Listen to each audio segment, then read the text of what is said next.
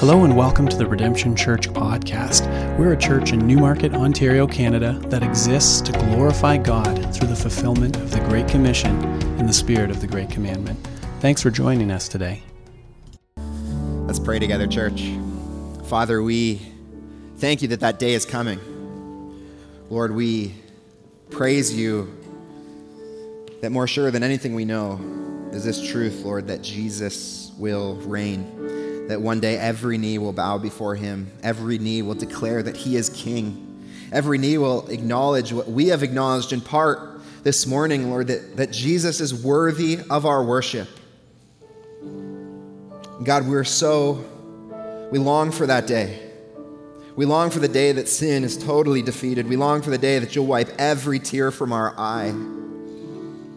God, we long for the day that you'll deliver us from the suffering that we experience in this world. But God, I pray today, this morning, Lord, by the power of your word, would you draw us closer to who will be on that day, Lord, where we stand before you in perfection. Lord, would you grow us this morning? God, we need your help. We need the power of your Holy Spirit right now as we open up your word to drive the truth of your word deep into our hearts. And so, Lord, help us, we pray. We depend on you. Pray this all in the name of your Son. Amen. Amen. You guys can grab your seats. And as you're grabbing them, you can open up your Bibles to Philippians chapter two. We're going to be verses twelve and thirteen this morning. This morning we start a new series, a series called Gospel Driven. And what we're seeking to get at through this series maybe could be summarized by the picture up here on the slide. Here we see some people running. If you look on the guy on the right, it looks like he's putting in a lot of effort. He's working hard to run this race. He's pushing forward towards a finish line. Looks like these guys, with all their might, are running after something. Now, I know what some of you are thinking. This series sounds like it's not fun at all. You guys are like me. You've seen people running. You've seen a lot of people have running, running, but you've never seen someone running who looks like they're having fun running. Instead, when you see people running, they look like they're about to die. And you ask yourself this question, why are they doing it? Why don't they just stay home where they don't look like they're about to die instead of outside running? Well, have you know, this series is not about physical, strenuous effort. You'll be glad to know that this series is about a spiritual initiative. It's about a spiritual ambition. It's about a spiritual effort that flows from every believer when they have truly been gripped by the gospel.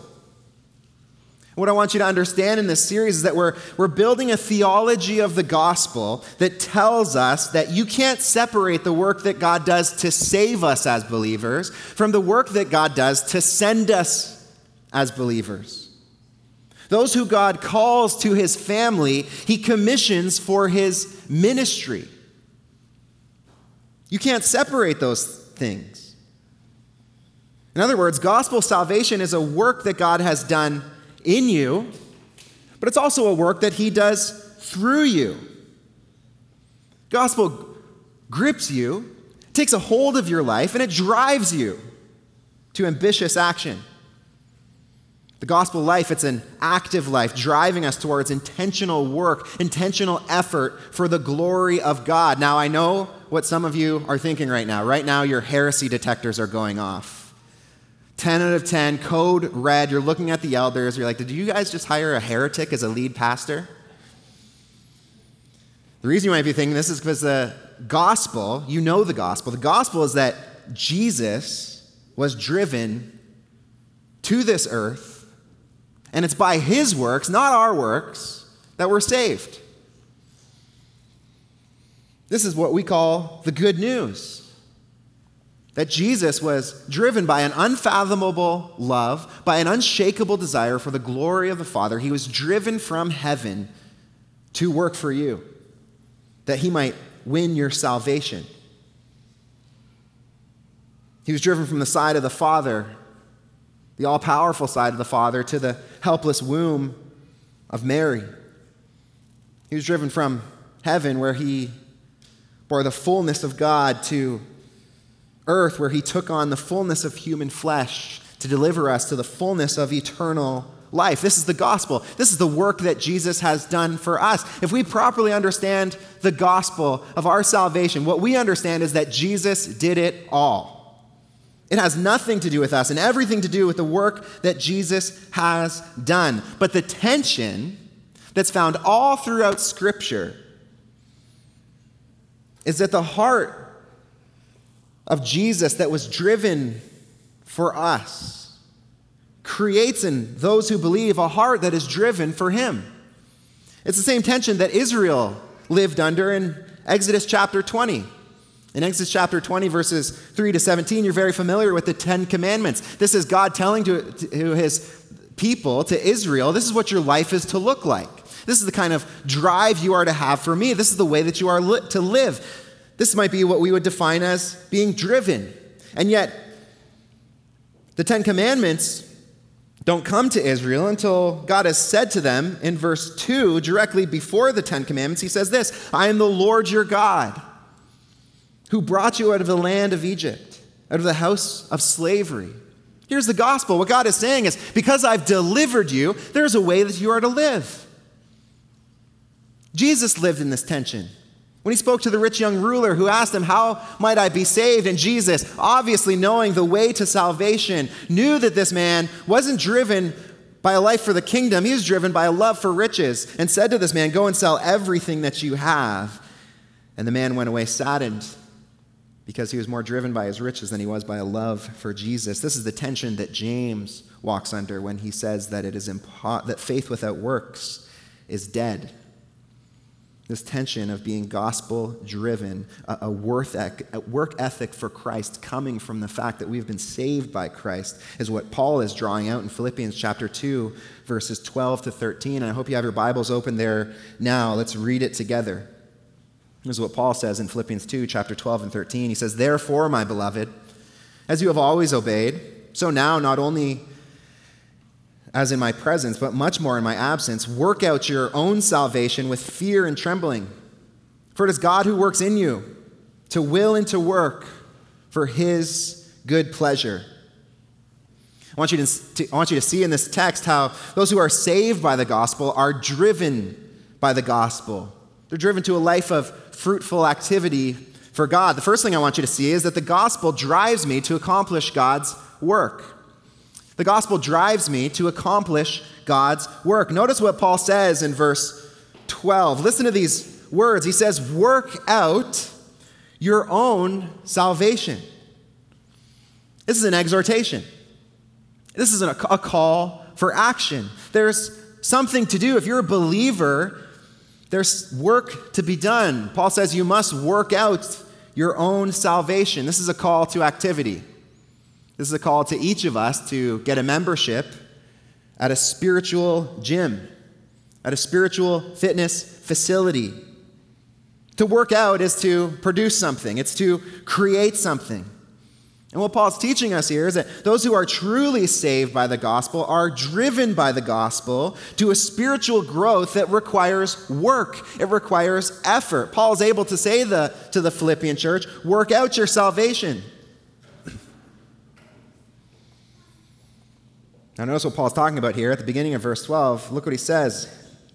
He says, therefore, my beloved, as you have always obeyed, so now, not only as in my presence, but much more in my absence. Paul begins verse twelve by saying, therefore. Now, if you're a student of Scripture, something that you need to know is that whenever you see therefore, you need to ask the question, what is it therefore?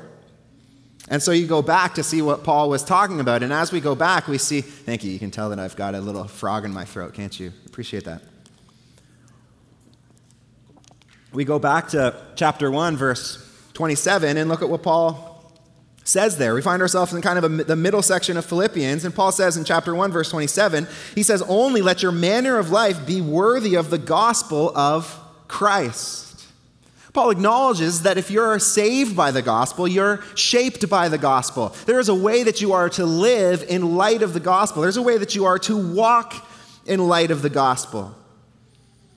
In verse five of chapter two, Paul points to our supreme example of walking in light of the gospel. He says in verse five, have this mind among yourselves, which is yours in Christ Jesus. And then look what he says in verse eight, that Jesus, being found in human form, he humbled himself by becoming obedient to the point of death, even death on the cross. This is the mystery of the gospel, that it was through the humiliating obedience of Jesus that he was exalted. So in verse nine, look what Paul says, therefore God has highly exalted him and bestowed on him, that is Jesus, the name that is above every name, so that at the name of Jesus, every knee should bow. We just sang about that, that there is a co- coming day where every knee will bow in heaven and on earth and under the earth, and every tongue confess that Jesus Christ is Lord to the glory of the Father. Church, hit the pause button right now.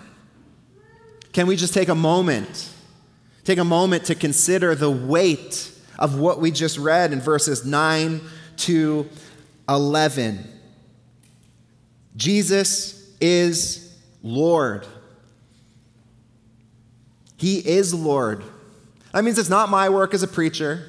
It's not your work as a Christian to convince anybody of the truth that Jesus is Lord. It's not your work to make anybody make Jesus their Lord. Jesus is the Lord of your life. Whether you acknowledge it now or you acknowledge it on the day where you stand before him, the reality is that at this very moment, it is an undeniable fact that Jesus is Lord. You don't have any say in that.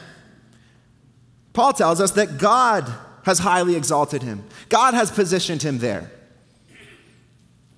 Just like you don't get a say in who your boss is when you're hired on in a new company.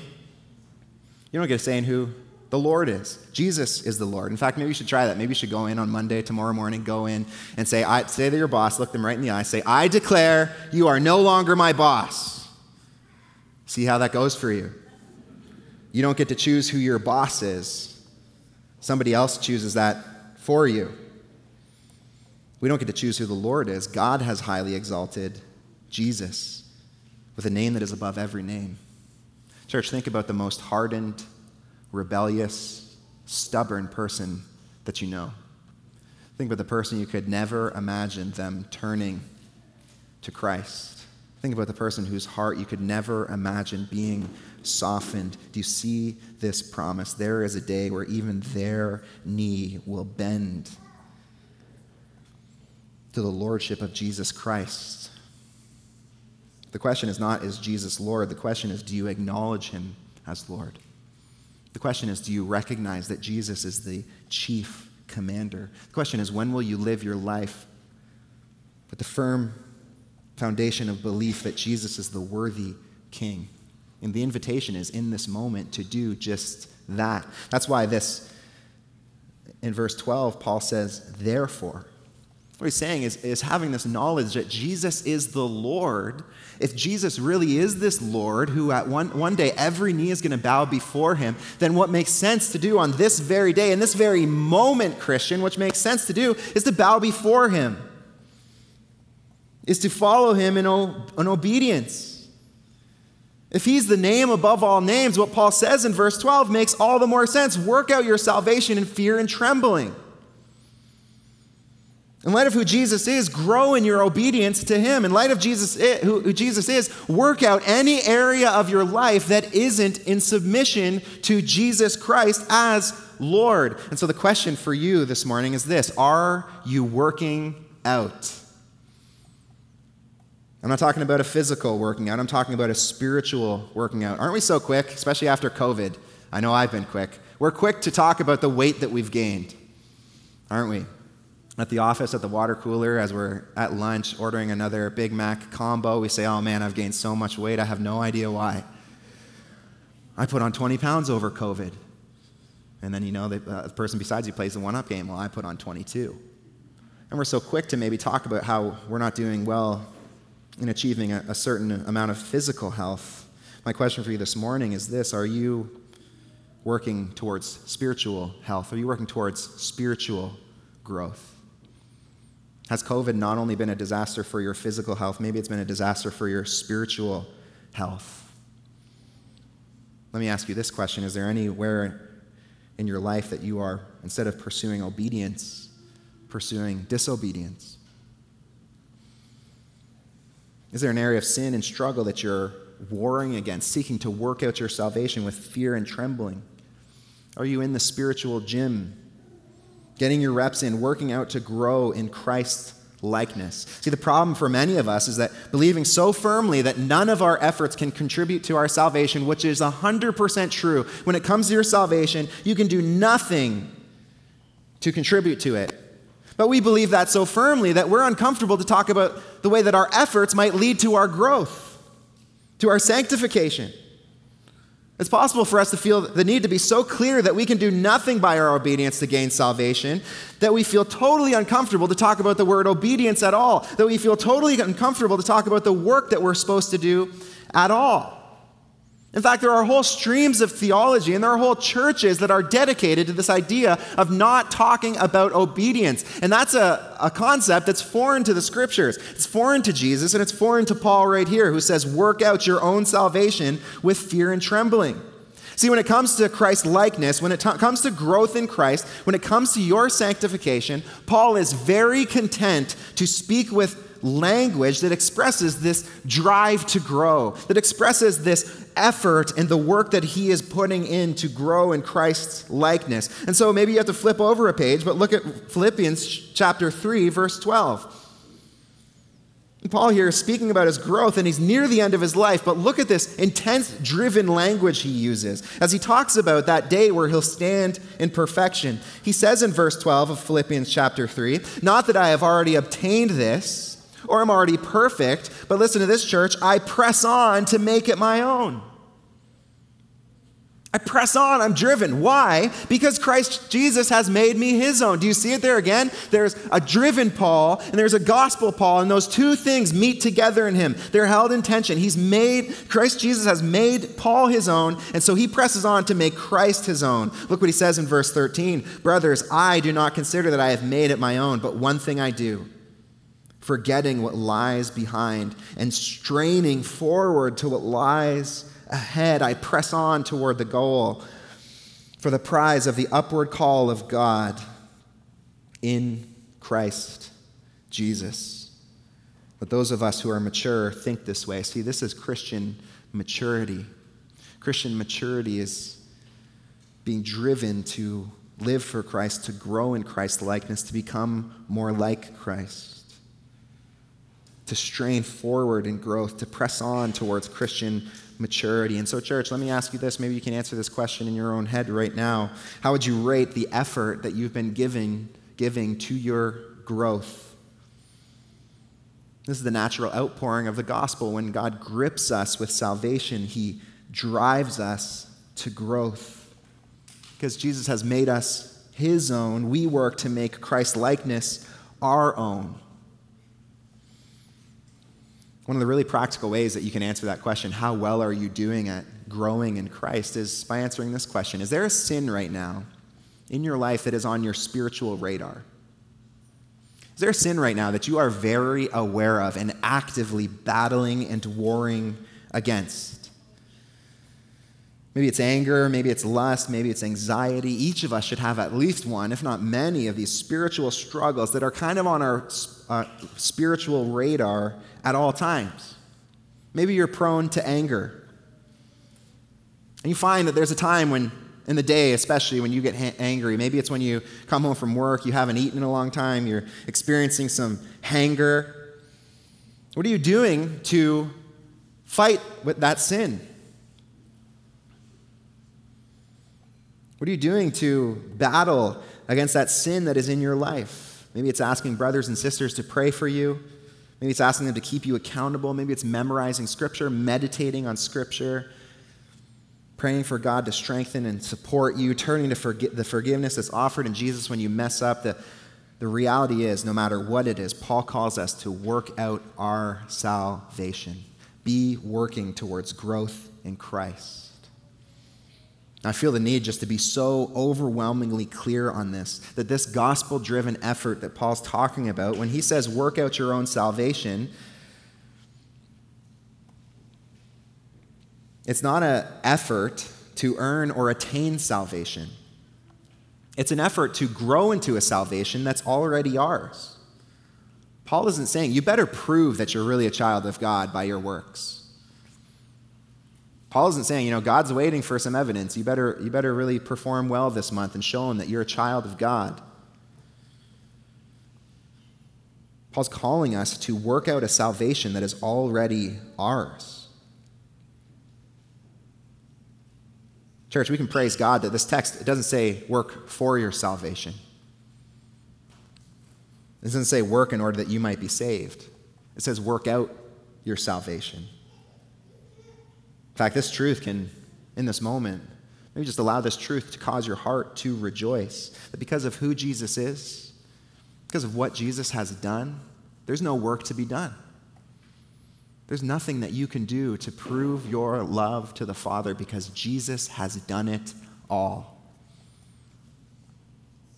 The task is completely finished. That's why Jesus on the cross cried those words, "It is finished." Every work that you needed to accomplish in order to be saved by God has been accomplished by Jesus Christ. There is nothing left to prove.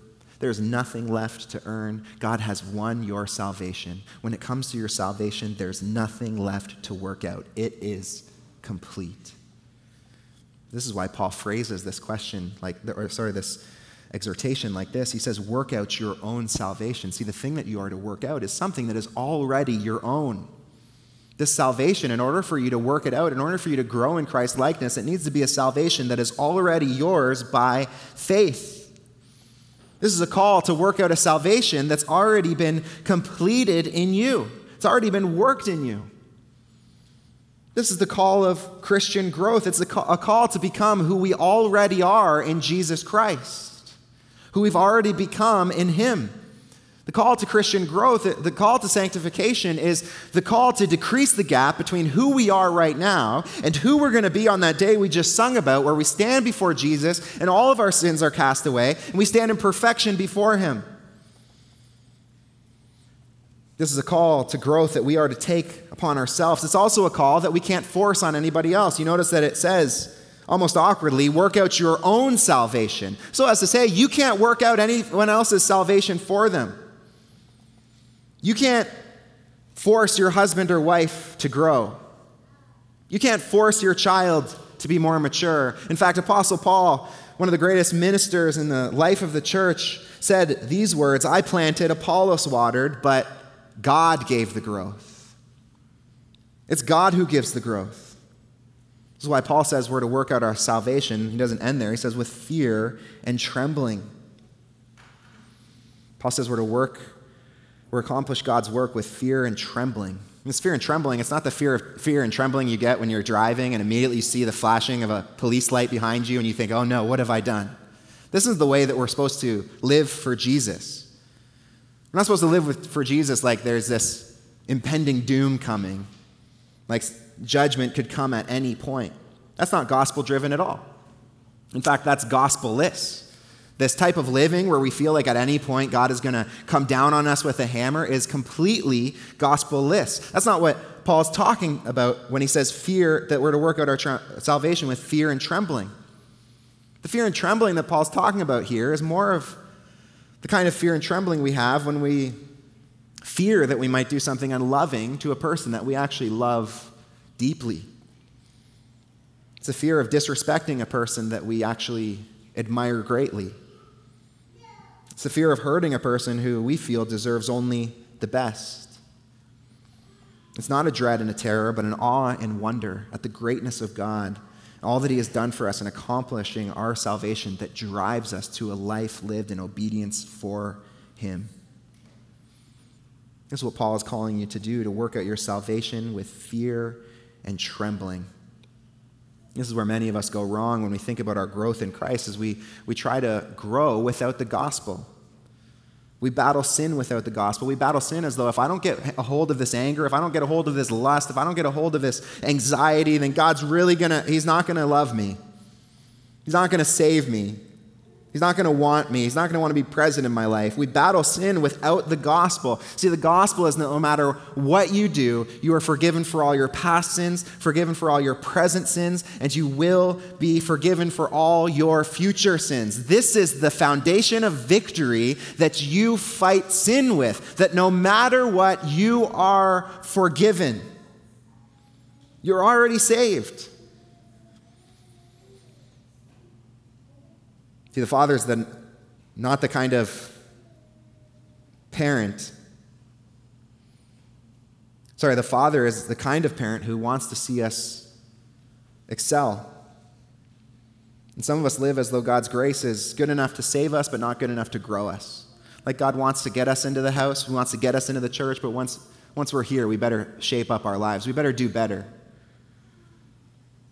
The Father's not, not the kind of parent who treat strangers in the house better than their own children. You remember that as a kid? You've been like living on Rice Krispies for weeks. Suddenly your friend comes over and the double-stuffed Oreos come out.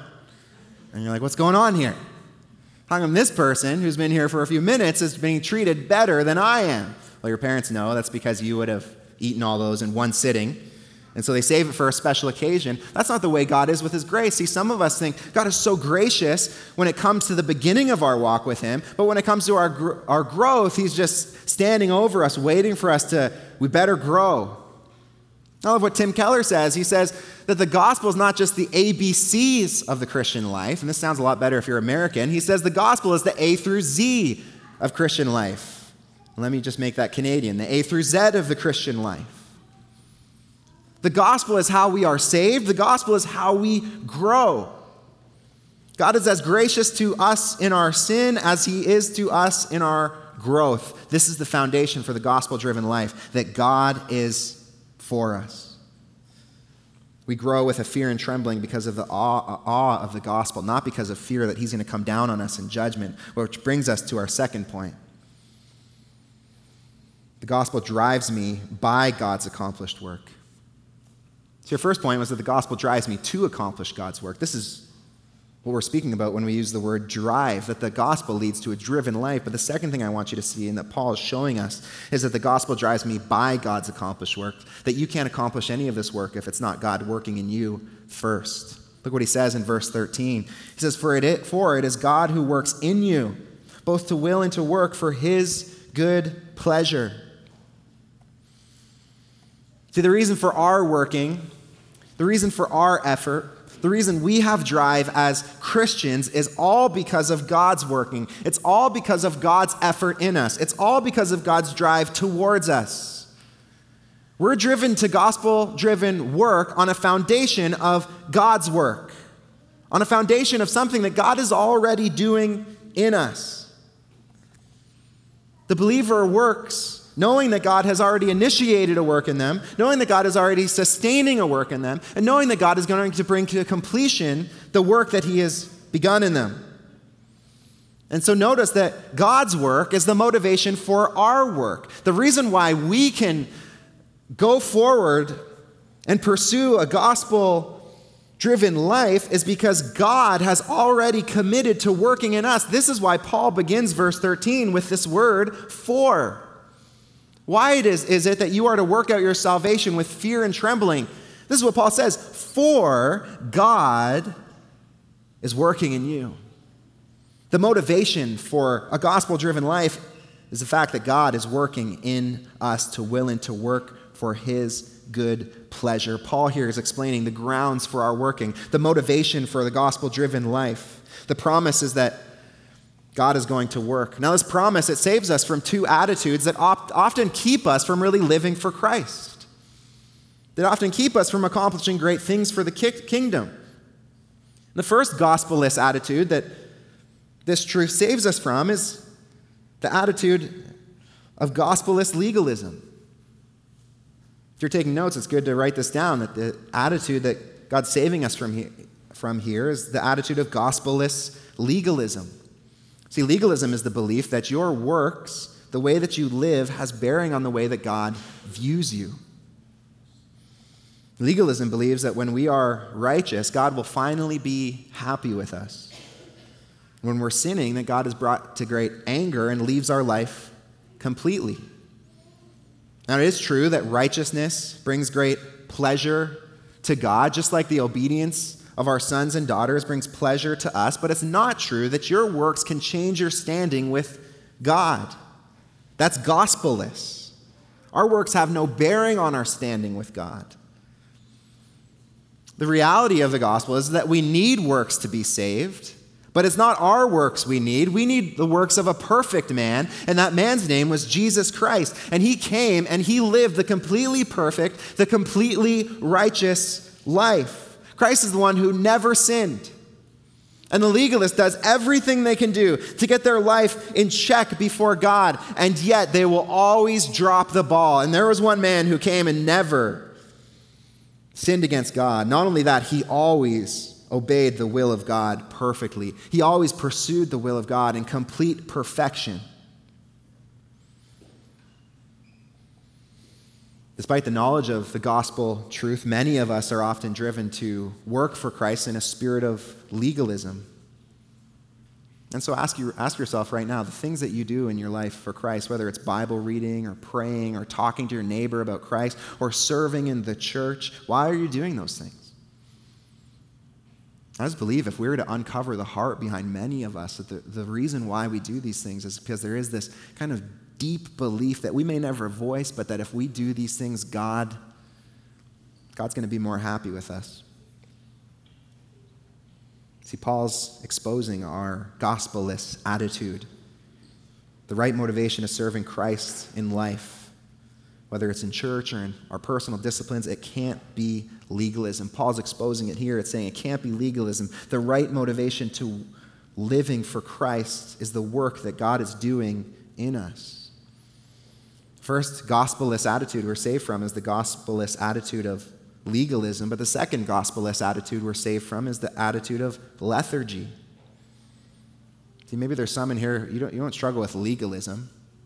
In fact, you might laugh at those who do because they just don't understand the gospel. You can't believe that they don't understand the gospel of free grace, but it is possible that instead of struggling with legalism, the pendulum has swung all the way to the other side, and now you just, there's no place in your life for works. There's no place in your life to talk about obedience. Instead of living for Christ, you've taken a life of lethargy, doing nothing for Christ, knowing that you'll be forgiven in the end.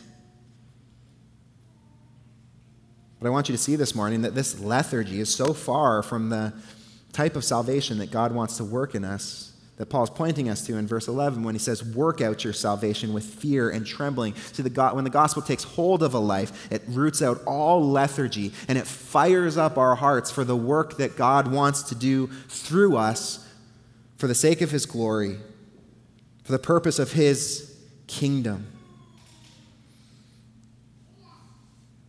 What Paul's talking here about here is not a gospelless legalism. It's not a gospelless lethargy.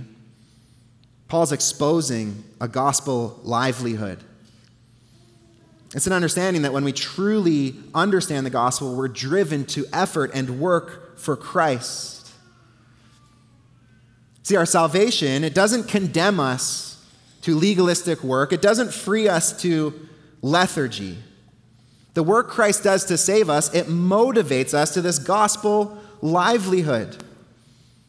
And that's what Paul's saying here in verse fourteen. He says, for it is God who works in you. And so what's the motivation for our work? It's exactly this in verse thirteen. It is God who works in you. It is God who works in you for his good pleasure. Christian, who was it when you first believed that entered into your heart? It was the power of the Holy Spirit.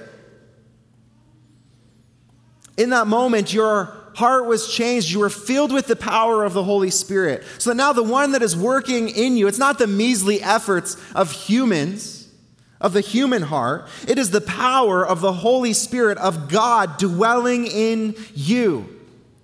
The thing that should motivate you in this very moment to live for Christ, to be motivated to be driven for the gospel, is the fact that it is the same God who spoke the world into existence that dwells in your heart and in your soul. The same God who by his powerful word created everything dwells in you. if your faith is in Jesus Christ. This should motivate you when you think about the, the difficult things that God has called you to do. You're equipped with a power that's great enough to win the battle. You have all the equipment that you need as a Christian to do all the things that God has called you to do. Those who God calls, God equips. Equipment is an important thing, isn't it? I learned a few years ago, I um, decided to do an Olympic triathlon. And I work out, but I definitely don't do anything that's like long distance like that. And so I said, I'm not going to really train for it. I'm just going to see if I can do it. And you already kind of know where this story is going, don't you?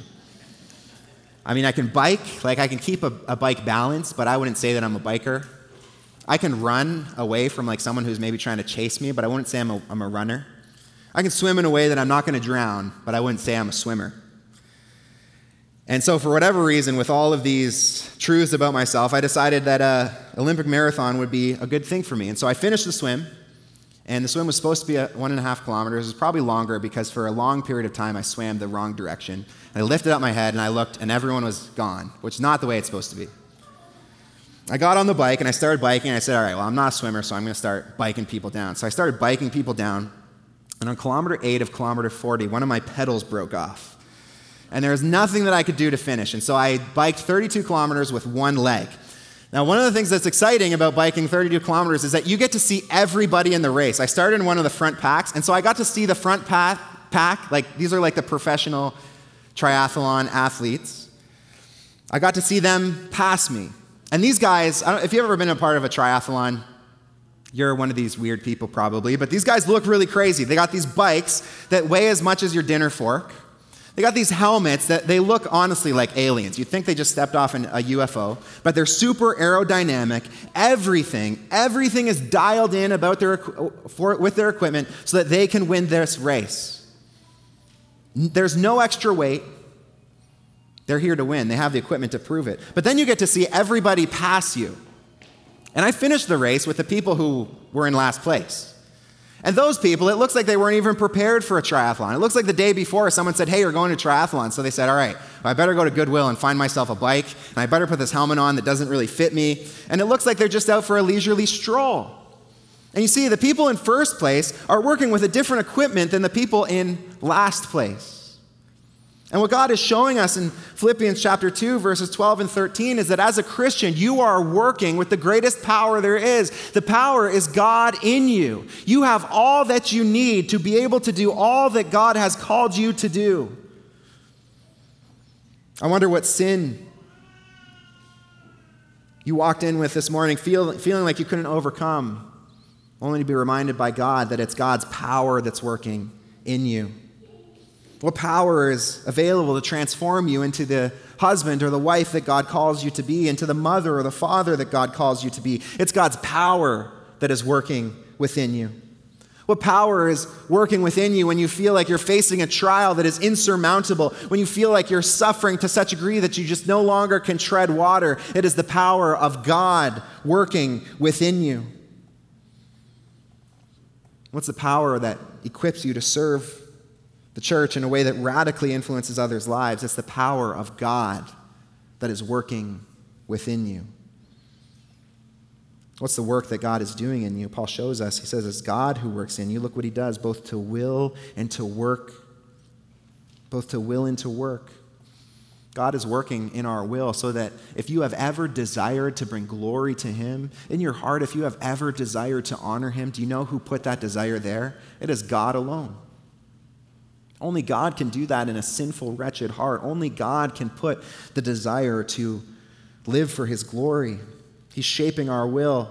Paul says it's God who's working in us to work. That means that any work we've ever done has only been done on the foundation of God's work within us. We only work because he first worked in us. We only love because he first loved us.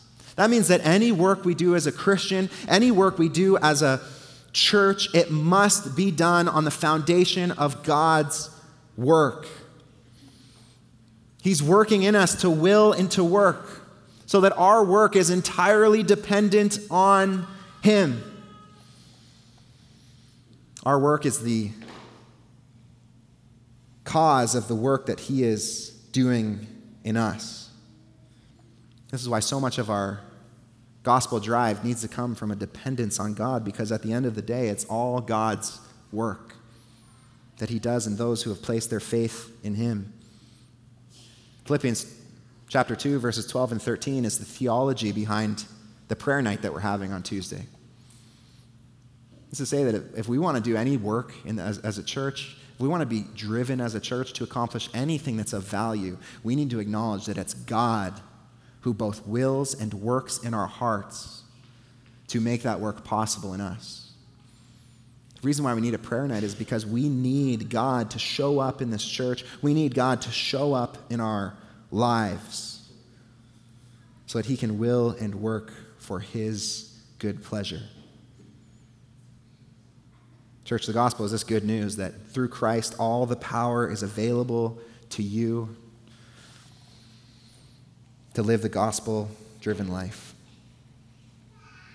Joni Eareckson Tada is a Christian writer who suffered an injury as a teenager and has lived for decades as a paraplegic.